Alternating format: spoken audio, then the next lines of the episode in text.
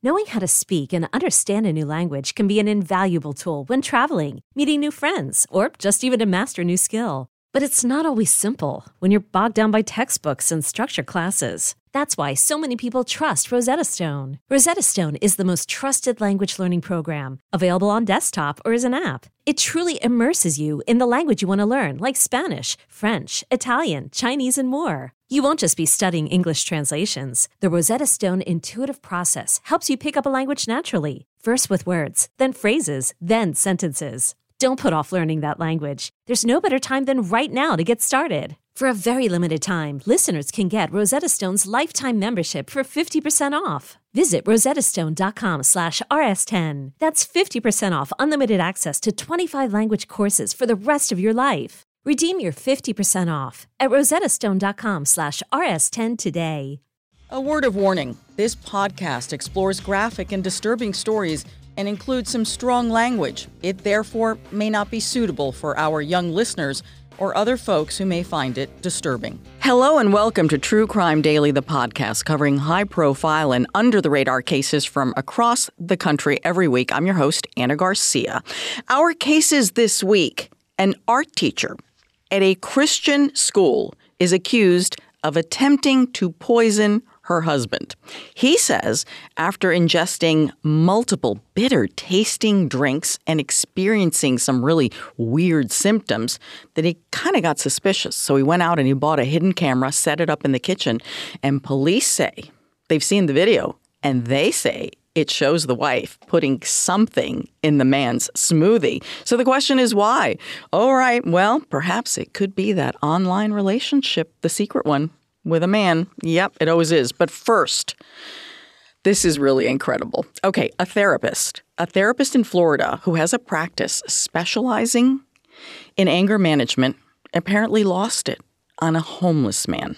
Police say that the therapist killed the man, threw the man's body in the car. Police say that the murder was actually witnessed by several neighbors, and they believe that the therapist and this man had a long running dispute. Remember, this is a therapist.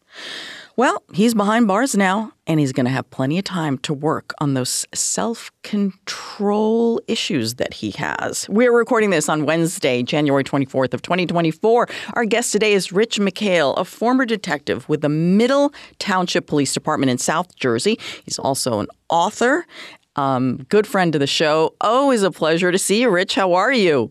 Hello, Ana. How are you? I'm great. I'm in New York at our studios in Hudson Yards. So it's really beautiful. Thank you, Dan, um, for making this happen for us. Dan's in charge of all the studios here. Um, it's a beautiful facility. The lighting is fantastic. And Rich, as I was telling you, my iced coffee was $8. $8. Can you believe this? It's craziness here. Enjoy it. I well, I have to finish it. And this is the kind of thing that your mother would yell at you about. It's like, I paid eight dollars for that. You're gonna finish it. All right, Rich. Let's get to our top case here. Yeah, let's uh, do it. Th- this one just drives me nuts because we have a therapist accused of murder here, a man who is described as a as an expert on anger management who lost it, like totally lost it on a homeless man. This is insanity. You know, Ana, um, we uh, worked on a case uh, together, Mark, uh, the one I wrote the book about, Mark Himebaugh. And uh, we don't have the luxury of knowing what happened and who's involved. So we have to uh, take a step back and look at who was involved and what was going on uh, before the incident occurred. And and I've acquired a pretty good feel for doing that. And and, and applying that to these cases here, you take a step back and look that this guy had previous assault charges. Um, he knew uh, the victim. This is something that has been building up, and it, actually, it actually came to a head before this, but this is where he really went well, you know, well over the line, obviously.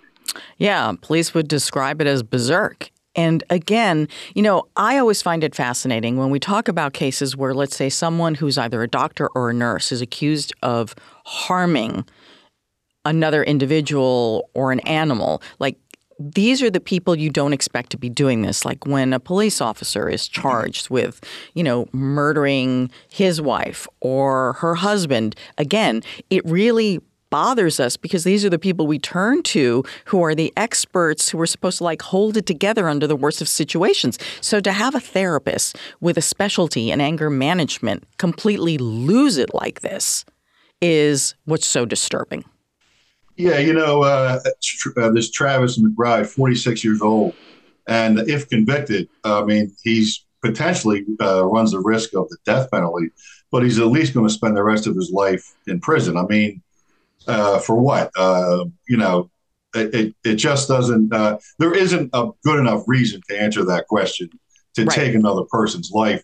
And I know you're thrown off by the professional label on this gentleman. Yeah. And, uh, and, and, it, you know, we should uh, come to expect that higher level, not of perfection, but professionalism and in his uh, personal life as well in his in his public life. But clearly, there were things going on in, between these two long before this incident, as well yeah. as some anger management of his own uh, in other relationships. Yeah, he really needed to follow his own advice on this one. So this is out of DeLand, Florida, and the accused, as you said, is Travis McBride. The victim here is Clinton Dorsey, who was 51. He was apparently living in the woods nearby where the therapist lived, and uh, police say that the therapist had kind of like a live workspace. He had his practice and lived in the in the same place. So, of course, Travis McBride is innocent until proven guilty, but investigators say that the killing took place outside and was witnessed by several neighbors. Now, what we don't know yet is were there any surveillance cameras that may have picked up any of this? And also, I would think, Rich, that the biggest piece of evidence would be Clinton Dorsey's body inside the car owned by the therapist. Uh, yeah, and uh, and that people saw this. Um, you know, uh, something I guess you're going to get to in a minute is that uh, this McBride guy. Uh, I don't know if he was a dog lover, but he was very close to his dog, and uh, he felt like this guy Dorsey may have put some glass in the dog's food, and this and it had happened before, and this just sent him over the edge uh, again, I uh, I've owned a lot of dogs. Uh, they're they're great creatures as as humans. You know, we have to uh, account for them because they can't talk for themselves, obviously. So yeah. you got to take care of their physical needs and safety. And uh, sometimes, you know, this this can be taken too far, and this you can't take another person's life in defense of, of your dog or another dog. Right. There are other avenues and things that can be done. I agree with you. Um, we, you, most people who are regulars to the podcast know how much um, I love animals. I'm a foster and volunteer for a purposeful rescue in Los Angeles. And uh, I get very upset, and we try and cover crimes against animals on this podcast. So, yes, if Travis McBride feared that this man was trying to harm his dog, absolutely he would be on alert. And yes, he would be angry and defensive. And I, I get all of that. But murder, murder, um, I mean, this is, again, and from a therapist who should be able to take a pause, have a moment. One of the things we always talk about, Rich, is how if it isn't a heat of the moment thing, you have multiple opportunities during a dispute or a situation to stop, to push that self control button, right? What we used to tell our kids. And so he didn't do that. And and this is something that uh, he had run-ins with this guy before. So I think you know that pause button, the opportunity for that to happen has been has been passed. Oh yeah, and it's a point where he's you know he's had a what really should have happened is if this were the case, uh, the homeless guy should have been investigated for the cruelty to animals and if anything, you know, he, he should be sitting in jail and a therapist go about his professional life. But um, in addition to the dispute between these two and, and the mistreatment of, of the dog uh, by, you know, by the homeless guy, um, the accused had a very violent uh, and aggressive behavior before, probably before the incident uh, and the run-in with the homeless guy. uh, which I think is is uh, something that's talked about in the article as well, with a Yeah. relationship and a domestic uh, abuse charge. Yeah, very serious. So, before we get into all the details of the crime, I want to talk about the therapist because you've brought up his past, and I think it's very important to have this context. So, Travis had been a therapist for nearly 20 years. In 2009, he began his own practice called Starting Point Mental Health. And again, live workspace combined area. So, according to his practice, his areas of expertise include PTSD, anger management, depression, and bipolar disorder. Of course, I cannot help but wonder what kind of help his patients got. I mean, this is serious. You know, if you're suffering from any one of these things, Rich, oh my gosh, you know. But that, you know, that's another rabbit hole. So, in addition to his work in the mental health field, Travis was a dog lover, as you said, and he trained German Shepherds. So, while he may have specialized in this field and helping people with their problems, I don't think he was ever able to help himself. And so, according to the Daytona Beach News Journal, this is not Travis's first brush with the law, as you said, Rich. Uh, the outlet reported that Travis McBride was the focus of several criminal cases, most of which were reduced or dropped. We see that a lot. In 1995 and 1996, uh, according to the news site, Travis was arrested for felony aggravated battery charges. Then, okay, not done here. Then in 2017, Travis was arrested on a charge of domestic battery by strangulation. That is a very physical and violent act, Rich.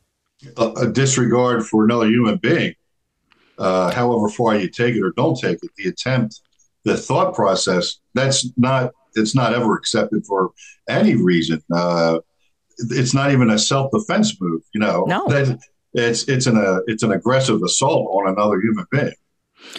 So, according to his then wife, Travis became infuriated. Get this, because she allegedly mishandled one of his dogs while placing it outside. See a pattern here? Touch my dog. Police say I kill you. Yeah, Uh, I don't want to say it, but I was thinking it. Right, right. So um, she says that in retaliation for what he says she did, he started choking her. Travis denied the allegations, and mm. his then wife decided not to pursue the charges, and so they were dropped. Now, this brings up another case. Law enforcement has evolved over the decades, and one of the things, because this wasn't that long ago, 2017, that we have learned is when it comes to domestic violence, you can't be dropping these charges like that. There's a lot, lot of plea bargaining that goes on to move cases through court. Um, you know, to get the best deal for the current case and situation that you're in, and sometimes the the true intention or what really should happen in the case is missed uh, for the sake of, of management of time in cases. Yeah, it's it's very tragic. I, I always worry about that, especially when you have someone who, uh, according to this reporting, had several incidents, not just one, and one that is very violent. This this alleged incident of strangulation. Okay, now let's get to Clinton Dorsey and what's what was going on with the therapist and the man who was living in the woods. Police say that Clinton um, was in the in this residential area, but again, living in the woods.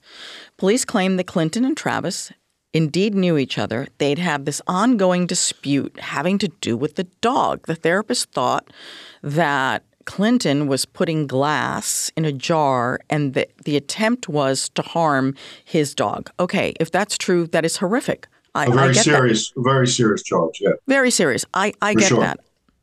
But here's the thing it's what you do about it. And once again, he wasn't following, you know, a therapist's advice here. Witnesses told officers that Travis came um, came out and was like enraged. One witness in particular, this is the night before. The night before, she says Travis came to her house very upset about the situation with the broken glass and that Travis declared that he was done with this. This is according to the witness, and that um, had a gun, and that the neighbor claims that, you know, that he said he was going to kill. He was going to kill Clinton. Now, the thing is, you know how sometimes people say, oh, "I'm going to kill him," right? Um, spill spill something, and you just you, these expressions. However, when you say those words, allegedly holding a gun, and then within a few minutes, the man you said this about is dead. I don't think it's just an expression. No, that's that is a, that is something that we say in jest a lot. Uh, but given the past history of this therapist, the actual violent behavior that he exhibited, and uh, you know, strangulation of his wife, and then uh, possessing a firearm and making that statement, and talking about uh, the homeless person. I mean, one of the biggest issues that we try to address with homeless people are mental health issues. And ironically, it was a mental health professional that that had the problem with him and and oh. fired, you know, fired up. I mean, this reminds me of King Lear. He was the most blind of them all. You know, it's it's it's it's it's just amazing. Now, several men said, Rich, that they could see and hear the two men fighting. They were across the road from each other as they were shouting back and forth. And then that's when the gunshots rang out. So this all happened last week on January 18th at 7:06 a.m. is when police responded to That's the early. one right it is early um, and again it was multiple calls, multiple calls saying that um, there was not only shots fired, but that a man had been killed and they had seen it and they had details of it. In fact, here's one of the 911 calls. There's been a murder that happened, and um, we got a couple eyewitnesses, and I believe the person right now, he's looking in the road, cleaning up the blood off the ground. We saw him drag the body across the road he put it in his car and then he left. And then he came back like not even 10 minutes ago and started scrubbing the road. And now I see him in the yard with a flashlight looking around. So the caller is describing how Travis is allegedly dragging this body across the road outside for people to see. The 911 caller says that he had left the scene, then came back 30 minutes later, then was scrubbing the blood off of the street, and that was looking for shell casings with a flashlight. That is a very telling series of events about what's going on in real time. I don't even know, given that this guy is a mental health professional, what to think of I'm laughing, but I, I'm out of disbelief. Really, uh, this is criminally insane itself. It's crazy. Yes, he is crazy. This is crazy. This doesn't make any sense. And look, and then where do you put the body? You put the body in your car. It's so self incriminating. And again, innocent until proven guilty. But boy, based on witnesses and the police report, this is not looking very good. You know, police say that they found Clinton's body in the back of Travis's red Nissan Versa. He had been shot multiple times. And the saddest part is that by the time police got to the car, he had passed away and there was no helping him. There was no helping him, no reviving him. You know, this Yeah. is human life.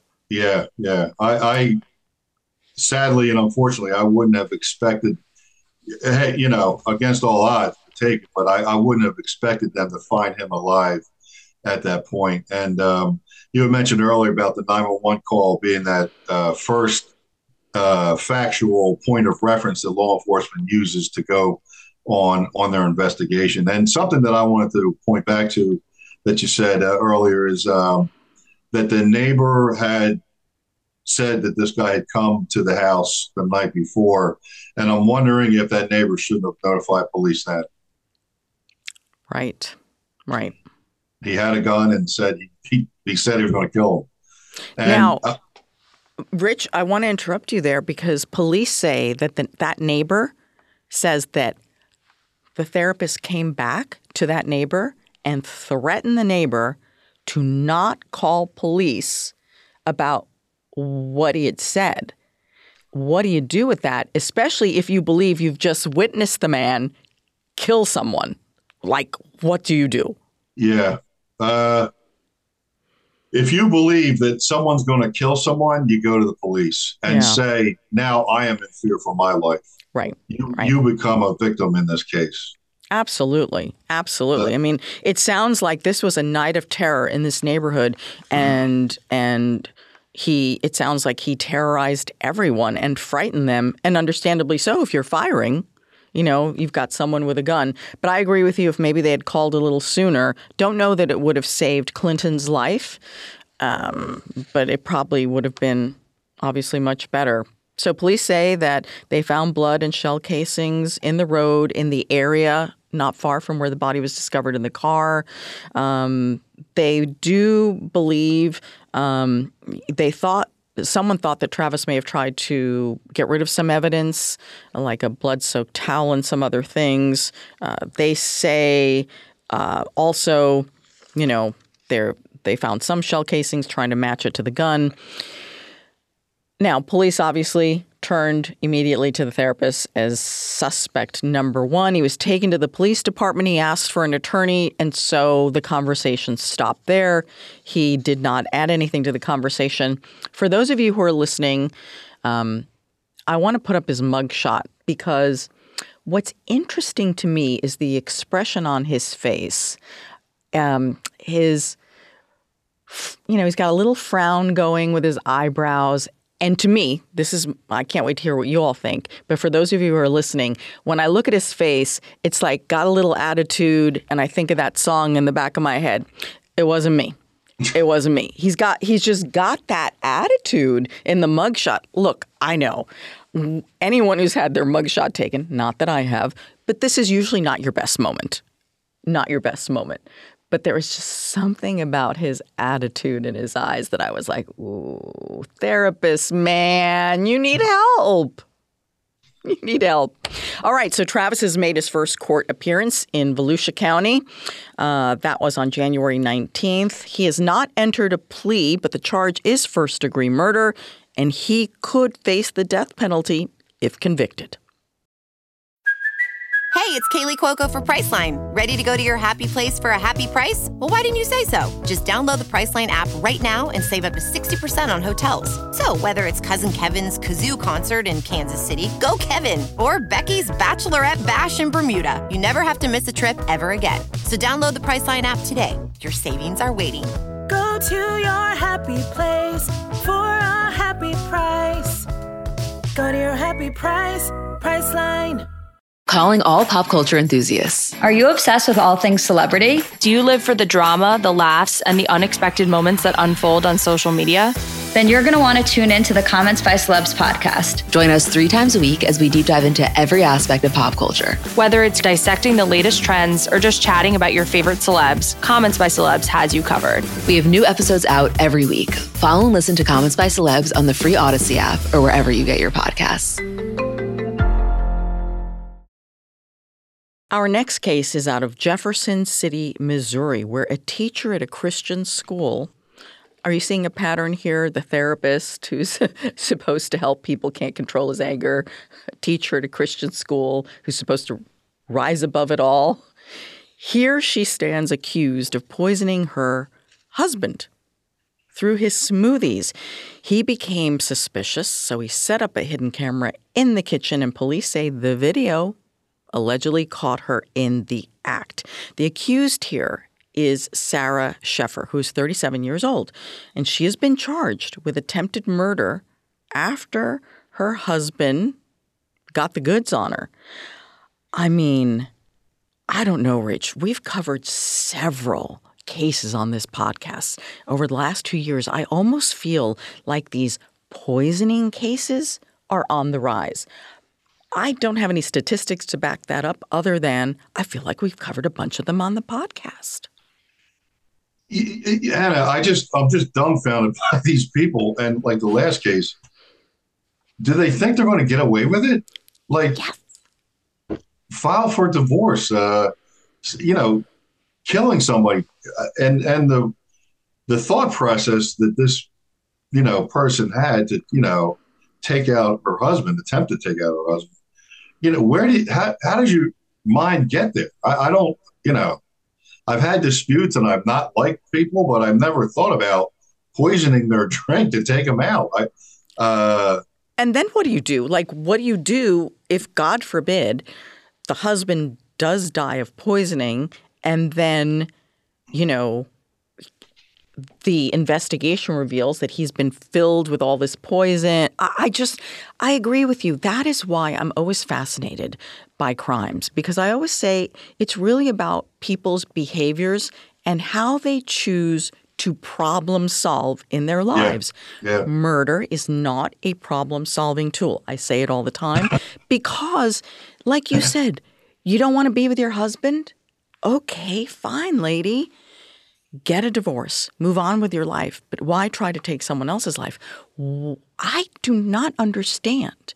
Look, divorce is horrible, it's painful, we all get it. But how is this the solution to your problem? Yeah, and and even before divorce, I mean, uh, you know, get into counseling with your spouse and try and work out whatever the issue is between the two of you. Um, Rich, I'm I- curious about something, you know, because you were a cop for a long time and you see everything, right? How many times did you end up in a situation where literally what you're trying to do is solve a dispute between two people and you're playing therapist? yeah, a lot, a lot, a lot, uh, and and they're so angry that they're not seeing the forest through the trees, is what I say. Yeah. Saul, Saul, I should say. So Sarah allegedly succeeded in poisoning her husband several times because he says he can remember feeling sick and and confused. Now, the only way to be sure about what was going on again was to set up this hidden camera. And and this hidden camera video is absolutely pertinent pertinent to the case against her in this investigation. Also, a smoothie that was confiscated from the refrigerator, which the police sent out for testing. So we don't have the results on that yet. But so those are the two main pieces of evidence. Sarah worked part time as an art teacher at the Calvary Lutheran High School since 2021 until her arrest. And then it's like, no, you cannot be around the children. Then in 2022, Sarah was named the executive director of Capital Arts, a community nonprofit whose mission was to encourage, promote, and support arts in Jefferson City. Okay, this is a woman who was an accomplished artist in her community. 20 years experience. She was featured in numerous exhibits, not just there, but nationwide. Um, she was also called on to commission works of art. So here you have an artist and a woman who teaches art to inspire others. That's one side of her life. And then the hidden part of her life, according to police, she's she's poisoning her husband's smoothies to get rid of him.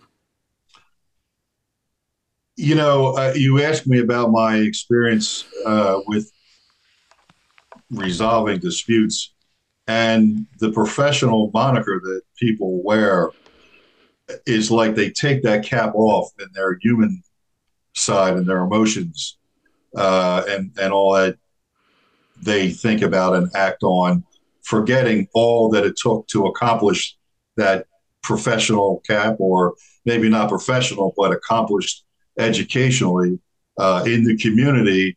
You know, they they take that cap, cap off and put it aside, all the responsibilities that go with it, and you know, act on their emotions. And you know, it's it's the only way to explain how people uh, take or consider taking another person's life, knowing they're going to risk all all these things that they've accomplished in their in their lives. And if she indeed did this, here's the thing she had multiple times to stop. So many opportunities to say, What am I thinking? What am I doing? This is ridiculous. Right? Eight, t- eight didn't. times, eight times the article said Eight She- times. According to the husband, eight times that he can remember very distinctly feeling ill. Now, part of this is the question okay, why? Why? So, police say that she was involved with this online virtual affair with a man in Pakistan of course, I would ask the question is it even, does this man even exist? Like, really? They said her search history was she was looking into flights, she was going to leave and and start a life in Pakistan with this new love of her life, if the man even exists. Even if he exists. Now, no one has said, the police have not said anything because we've covered other cases like this where, um, you know, sometimes scammers pose as someone. We had a case last week on the podcast where there was a scammer that was trying to get money from a woman posing as an actor, and she fell for it. She gave him money, and then he said, I want to be with you, get rid of your husband. And then she's been charged with trying to poison him. That's why I'm saying it's like every week. What is going on here? What is going on here? Okay, so let's get back to the details of this case because I find this fascinating. So the husband told police, again, he'd been feeling sick for almost six weeks prior to Sarah's arrest. He said he suffered from extreme fatigue, confusion, blurred vision, severe cotton mouth, nausea after eating food or drinking smoothies made by his wife. According to the husband, um, he does believe that she tried to poison him eight times. That's a lot of times. That is a lot of times. Also, thank goodness she failed if she did do this. Thank goodness she failed. New Year's Eve, right? Happy New Year to you, my love. On December 31st, he says he drank this bitter tasting smoothie that was prepared by his wife. The next day, she made him another one. And he's like, All right, that's it. Sarah, what's going on? He tells police he confronted her. You know, like, what are you doing? Why does this taste so bitter? Now, this is what he told police. He says Sarah Sarah told her husband, "It's bitter because I urinated in it." Really? Now, it's possible she may have. If Sarah really did pee in a smoothie, oh, she is mad at this man. Uh, you know, just that alone, there'd have to be a serious conversation between myself and my spouse if you're peeing in my smoothie. Right. Uh, uh, what that, you know, that's total disregard for a human being in itself. I, I, I don't, it's, it's just uh, completely disrespectful. I don't know how to put it any other way. And I don't know the time frame from when she said that to they continued the conversation. I don't know if it was all part of the conversation. Where well, I think the way the police have described it through the affidavit is that so this happens on New Year's Eve, and that then she says, "No, I, I really I didn't. I didn't pee in your smoothie, but I did put um, some industrial adhesive into your drink." First of all, who has industrial adhesive in their garage to put into a smoothie? Like this woman's not making sense, and so the husband, give him a lot of credit here, is like, mm, so, New Year's resolution, day one, January 1, he goes out and he buys a hidden camera and puts it in the kitchen. That's what he does. And That's you know those does. eight those eight times, previous eight times, eight by his account, or he said she said because there's no proof of it. Mm-hmm. So he's smart enough to get the evidence for the police. Absolutely. By videotaping. Yep. Absolutely. So now let's move along. It's about 16 days later, January 16th of this year, just before 7 a.m. The husband says he found a green bowl containing what appeared to be some type of root in his wife's workspace. Perhaps it was right next to the adhesive. Upon further inspection, he said the bag was labeled Lily of the Valley. And next to this was next to this mysterious root in the bowl, and the husband took pictures of it, which he sent to police. Now, lily of the valley, a beautiful, beautiful plant that is used to make uh, fragrances. The little bell-shaped flowers. For those of you who are like, "Wait a minute, which one is that?" Okay, gorgeous. But this plant is deadly, especially the roots. It has 38 cardiac glycosides, and what they do is they slow down your heart rate and it makes your heart rate and heart beating irregularly. All of the plant is poisonous if consumed by animals or people. However, the root is the most poisonous part of the plant. Now, there are some, you know, who believe that the uh, this plant may have some medicinal purposes, and I'm wondering if that's going to be part of her defense. She's going to be like, no, no, no, no, no. I wasn't trying to kill him. I was trying to help him. But there is truly no scientific evidence of that. We're just putting it out there in case that ends up being part of the defense. So let's get back to this. So he discovers this lily of the valley, and I'm sure he Googled it right away, and he's like, oh boy, right? This this this is the stuff that's making me sick. 7:45 a.m., January 16th. According to the police who saw the video, it captures Sarah allegedly putting this poisonous compound into a smoothie. And then she makes the smoothie and then she puts it in a yellow tumbler and puts the tumbler in the refrigerator for her husband. And that is when the husband calls the police and says, You better hurry up. Police arrive. They grab the tumbler. They've sent that in for processing to see if indeed it contains anything. Because, Rich, let me ask you this. If, if that smoothie does not have any poison in it, any lily of the valley, and the video shows that she's putting something into the drink, but the drink, and we don't know yet, doesn't have anything, how does that affect this case? Well, when you ask me that question, it's a jury of her peers that's going to judge the details of this case. The first thing I'll say is she admitted to having uh, construction adhesive as if she were going to poison him with that, which was she just made it up because she didn't want them to find the lily of the valley valley root. I'm not really sure why she even blurted out construction adhesive, but you know, as a juror, I'm sitting there and she's has the you know says it's construct uh, construction adhesive. It's not. It's actually this poisonous plant. Um, and if it's in the refrigerator, does it get diluted over time? Is testing accurate for determining if this plant is actually mixed as part of the chemical compounds of that? Uh, as a, as a juror, that's what I'm I'm considering what was this woman's intent? And it's but, looks but Rich, to me if if it you know again, I believe that the most important piece of evidence is but are two things: what's in the tumbler and the video, the surveillance video. And my question to you is if it doesn't have poison in it, which we have no idea, I mean, doesn't that make this a much tougher case because it may show her putting something in the smoothie, but then she can say, "Well, yeah, I was putting the root of da da da da da da, you know, to help him feel better." Yeah, and and that's like saying we don't have DNA evidence to prove that you know a killer uh, was at the scene of the crime. However, what law enforcement is going to do if they haven't already is uh, search her computer to look for searches, things that show that she's researching how to kill her husband. And I what's think so what's so interesting to me, Rich. Um, what's so interesting to me, Rich, is that you know the police when they arrive, they grab the tumbler, they look at the video, and then they question Sarah. The police say that Sarah, and, and I realize this is you know contradictory to what I was just asking before. What if it doesn't um, have anything in it? What's in in the smoothie?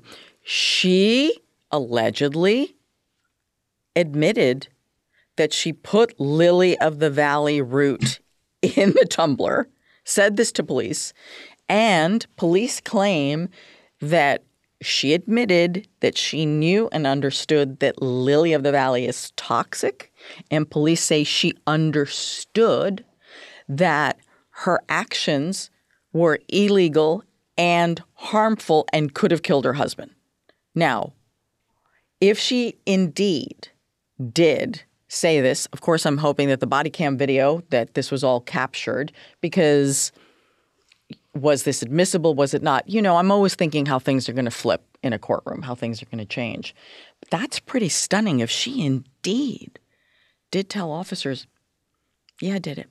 Yeah, yeah I, I'm, I'm thinking in the mind of a defense attorney, and uh, when when we're talking about this case, the first question I'm going to have is how do you know that that tumbler was for my husband? Uh, it was a drink I made for myself, or whatever excuse they come up with. The other piece of this is going to show the connection to the male friend in Pakistan. And that's that's where you have to put the whole picture together as a prosecutor, but law enforcement has to do the homework and get all the research and show the internet um, discussions going on between this guy in Pakistan and uh, and her, as well as her Google searches for ways to kill her husband and uh, looking for lily of the valley, you know, searches on the internet. So initially, Sarah was charged with first degree domestic assault, but then those charges were upgraded, and the police have charged her with first degree attempted murder and armed criminal action. She is currently being held at the Cole County Jail on a no bond warrant. And the reason she's being denied bail is because authorities believe that she's a flight risk because she had been looking into flights to go to Pakistan to be with her lover. And so they think the first chance that Sarah gets, she's going to bolt over there. So that's why she's being held. So on January 19th, Sarah appeared for a virtual arraignment. She pleaded not guilty to the charges. She is currently set to appear in court again January 26th for a bond review, uh, trying to get out. Sarah's father told NBC she's a decent person. This is out of the blue. It does not match the daughter that he knows, and he doesn't believe that she could have done something like this. I think there are a lot of people who are like, Sarah allegedly did what? It is time for our comments section. These are the crime cases you all are talking about on social media. And here's our producer, Will Updike. Hello, Will. Hey, hey Ana. Hey, how's it going, Rich? It's going good. Going good. Good to see you in the studio, Ana. Very exciting. Very nice. You Your know, lighting have is wonderful. Fabulous lighting. Thank you, Dan, again. It's a beautiful studio. You know, they have really good snacks here. Free snacks. oh. Free snacks. Wow. I should have never bought this $8 iced coffee. I could have had free coffee and all the little Ritz crackers I wanted. That's how they roll here.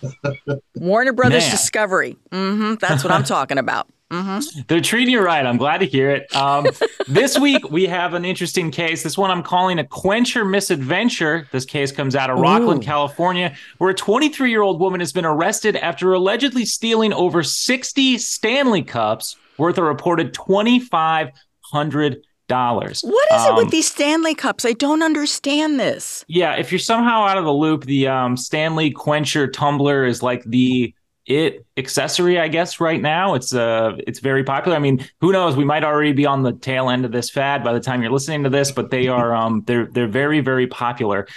Um, so this story kind of came together when officers were called to a retail location after the suspect here allegedly filled a shopping cart with the popular stainless steel beverage vessels. When employees asked her to pay, she refused, allegedly. Then she allegedly left the store and began stuffing her car with the merchandise. Police actually shared a picture of this, which I'm, I'm going to show now. Um, the the mugs here they completely fill up the trunk, and there's so many, or it's just because the the cups are so big, the overflow had to be in the passenger seat. That's one of the things about these mugs, I guess, to me, is they seem awfully cumbersome. They're, they're, they're pretty large, think. so big. Where are you going to put? They're pretty large thing? cups, especially like just for water. Um, but you know what? If if that's your thing, go for it. Go for it. Just not this way. Um, the suspect here kind of thought they had gotten away. They were driving away. Officers spot the vehicle, they perform a routine traffic stop, and then you know, I, uh, obviously this is just you know, no one is convicted here, but I, I, think it was pretty obvious that something was going on in the car. As I said, there's a large kind of mound of Stanley Cups going on here, so.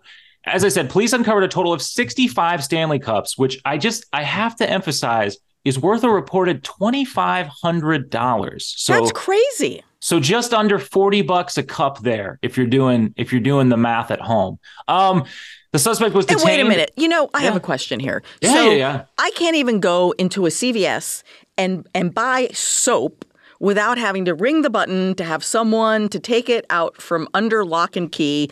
Do you know what I mean? Anything I need to buy, I can't buy anything. So you're telling me these valuable cups were not under lock and key? Right? I mean, I can't get soap, I can't get detergent, but this woman can grab 65 of these things? I mean, I I had not. to vent. I had to vent. yeah, I mean, I think these retail locations, I, I don't I don't know what their security setup is. I know most of these places have like a don't apprehend thing. So um yeah, I, I I don't know why it's not why it's not under lock and key, but I think you got to be able to look at the merchandise at the same time, you know. If you. And I if you're agree spending- with you. If you're spending 50 bucks on a cup, I think you got to be able to pick it up, take a little look, see how it feels in the hand. Um, Ring the I bell. Open it. Yes. Yes. Um, Okay. But anyways, our suspect here, they were detained. They've been charged with grand theft. And as a side note here, this is not the first Stanley related crime. As the viral mugs have mounted in popularity, there have been public trampolines after the release of a Galentine's Day tumbler Oh, mug at I saw that on Instagram. Yes, very Yep. Target. Oh my God. Yep. Yes, there was a run on that. and if you're if you're like so this might go into a little bit of motive here. If you're if you're unaware there is a rabid resale market for these mugs. Um notably another line of mugs that was released at target but specific to starbucks locations within targets um it, was an exclusive mug retailed for 49.95 it's starting bidding wars online with some of the opening bids being $200 for a cup um, so police have, have, have talked about the tr- uh, the trend. They they had a great quote on this one. They said, "While Stanley quenches are all the rage, we strongly advise against turning to crime to fulfill your hydration habits." Couldn't agree more. I'm all Yes. about keeping hydrated. It's you know it's it's it's a major tenet of life. But um, yeah, just you know, a, a water bottle can do you just fine. Ana, can I chime in here? Oh, please do. Absolutely. Uh, listen, when you first said, "Well, about the Stanley Cups, I, I was thinking years ago, you heard about this bizarre behavior once in a while. And I'm talking about the 80s when I started law enforcement. But now it seems like it's almost a regular occurrence where people are doing bizarre things like taking large volumes of, of, of an item and, you know, the retail theft thing. And it made me think, um, I'm going to knock on the internet again. How many crimes are being committed as a result of the internet? And, you know, whether it's a TikTok challenge or uh, killing your husband to go see your uh, lover in Pakistan, I, I'd be interested to know if somebody would, would look into a study of crimes that are being committed as a result of the use of the internet, whether it's information gained or, you know, uh, co- learning uh, techniques or the value of things uh, that you can steal here that they're doing in, in you know on the other side of the country. Yeah. Well, something like this, I mean, you know, if, if there wasn't this resale market online, would it really even be worth your trouble to try to steal a bunch of mugs? Because, you know, I think in a normal circumstance, you're obviously getting way less than what the retail value is worth. But I think if you could take it to an online marketplace, uh, maybe it's a little bit more. We had one comment about that. Um, as I said, th- it, these mugs, these 65 mugs were worth a reported $2,500. But Chrissy M wants to know, but what's the Facebook marketplace value? So Ooh, yeah, could be it's a whole worth maybe even more there. Other yeah, game. Mm-hmm. yeah, could be could be something else. Uh, Carly said there's more to life than Stanley Cups, which yeah, yeah, I think for- so. For the beverage cups, yeah, definitely. Uh, Kelly A said the bigger crime here is against Stanley. 65 cups are worth twenty five hundred dollars. Yeah, I was I was surprised too. It's it's a lot. It's so a where lot. are these cups? Um, are the police holding onto the cups, I think. I, or I were they returned? Rich, do they have to keep that as evidence, or can they turn All the that back over to the retail Until the store? case is disposed of, yes, All the cups. Gotcha. Oh. and, and and all the appeals are exhausted, yes. Oh wow. Okay, so this this store in Rocklin, they they might be taking a bath on this. By the time Yeah. they get these back, people might not even want. Don't want the mugs. fervor. They're like Yeah. they're too big. I can't work with this. yeah. I imagine insurance is going to reimburse them, and it's they're going to be the police are going to be sitting there with Stanley Cups years late, years late, years from now. Mm. That nobody maybe wants. Yeah, maybe that'll be um everyone's Christmas gift some year or something down the road. Uh, Pat took this a different direction. They said the only cup I the only Stanley Cup I care about is the NHL trophy, which Mhm. yeah, True. Yeah, of course. Of course. Of course. Uh, Jesse L, we got to finish this one with a pun. They said she must have been thirsty to get on True Crime Daily, the podcast, which, hey, uh, if you want to get on the show, you, you don't, have, to, you don't have to commit a crime. You don't have No. to commit a crime. No, it's best Um, not to. Yeah, yeah, it's best not to. That's not the best way to be featured on this show. Um, the best way to be featured on the show is actually just leave a comment over on our YouTube community page. Um, and yeah, we put we post these every week, and you can get a chance to have your comment featured on the show. You can also reach out to us on Facebook, Instagram, Twitter, um, all the usual suspects. But that's going to do it for me for this. Oh, don't week. go yet, Will. Uh oh, I have so much to tell you. I have All so right, much to go. discuss. First of all, you know I'm here in New York doing the Mm-hmm. podcast and been promoting the podcast. I went to visit our friends at Audacy yesterday Ooh, at HQ. Mm-hmm. Yep. Yep. And they are wonderful. They support our podcast. They had a banner. I want you to put up a photo, you know, about podcasters, and ours was in the middle of some great podcasts. So we're just so grateful to Audacy and to all of you for supporting us. I can't believe this is like year four. Year four, we've been doing this podcast. You Yeah, have a do we- tremendous, tremendous show, Ana, and your staff are excellent and very professional in, in my dealing with them and the product that they put out for you. Aw, everyone's we great. Everyone- So it's been wonderful to be, and I met I met our fans. I met our fans yesterday. I did a spot at uh, Fox Five in the morning. I, I went on their um, Good Day New York show with Rosanna Scotto and, and Kurt Menefee, NFL Nice. sportscaster. Mm-hmm. Yeah, yeah, yeah, yeah. Oh yeah, oh yeah, oh yeah, big shots. So it was great to see everyone. And then when I came outside, we had some of the crime family, our fans, as you know, I call everyone the crime family, everyone a part of this podcast. So it was very nice to meet people. It's been super, super cool. And then just one more tiny bit of news. Uh, some of you may have heard, but uh, this wonderful company that we work for that provides us with nice snacks. And Warner Brothers Discovery is going to launch a new TV crime show in the fall. So we're very Nice. excited about that news. It was just released this week. More to come on the details. Um, so we're all very excited about that. Very excited. yeah. All right. That's it, Will. I just wanted to share those fun moments. All righty. love it. Thank you so much. I will see you all next week. Rich, it's always a pleasure. I love your no nonsense approach to life. um, I know you have a book out and you're still working the case of 11 year old Mark Himebaugh. Not solved yet, Rich. Not solved. Not yet. Um, the latest news with that is uh, they started using artificial intelligence uh, with the investigation. And that's something that they had to feed all of the uh, copies of the reports into uh, the program, and then it can uh, intelligently search them, I guess, if you will, and uh, provide answers quicker than you would be able to do a hand search uh, if if if you could ever do one at all. Um, so hopefully they can use AI to manipulate the case and, and come up with some information. We have received tips. Um, we uh, your podcast, which was two years ago. Um, we did the uh, People Magazine Investigates. That was a one-hour documentary, and we've gotten calls from that. Um, also, I wanted to mention Ana. In March, I'm going to be starting a through hike from uh, Georgia to Maine on the Appalachian Trail, and I'll be doing it in honor of Mark Himebaugh, and I will be talking about him. Uh, I won't. It won't be a, a daily or or probably a weekly vlog, but I will post on my uh, uh, YouTube channel once that's up and running, starting in March, uh, talking about the case and and what it means to me to be uh, carrying that cross, if you will, uh, for Mark, in hopes of uh, getting to Mount Katahdin in Maine, 2,200 miles, and um, coming to some kind of resolution uh, for Mark's sake. Wow. Wow. So you're going to walk that whole way? How long is that going to take you? It's going to take me, uh, depending on the, my pace, uh, five to six months. Uh, if I can, you know, that that's 160, 180 days. If I can do it quicker, I certainly will try to pick up the pace. I don't want to be out there any longer than I than I have to. Uh, it's a little misconception. I'm not going to be in hiking boots and a pickaxe climbing mountains. It's more of a trail.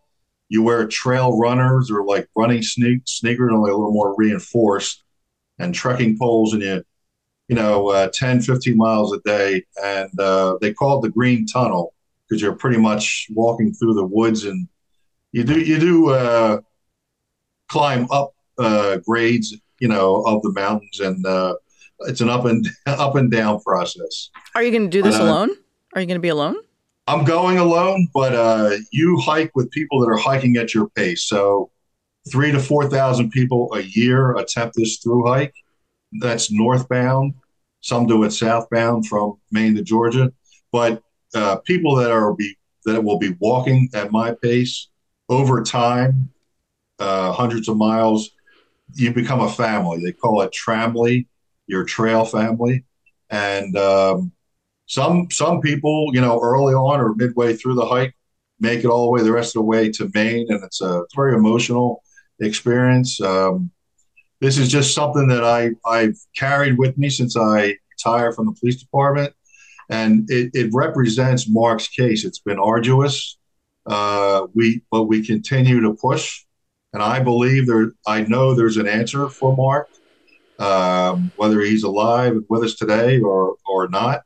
Uh, we need to find answers for him, for his family, bring closures. I don't have to tell you this personally because you have worn this cross yourself.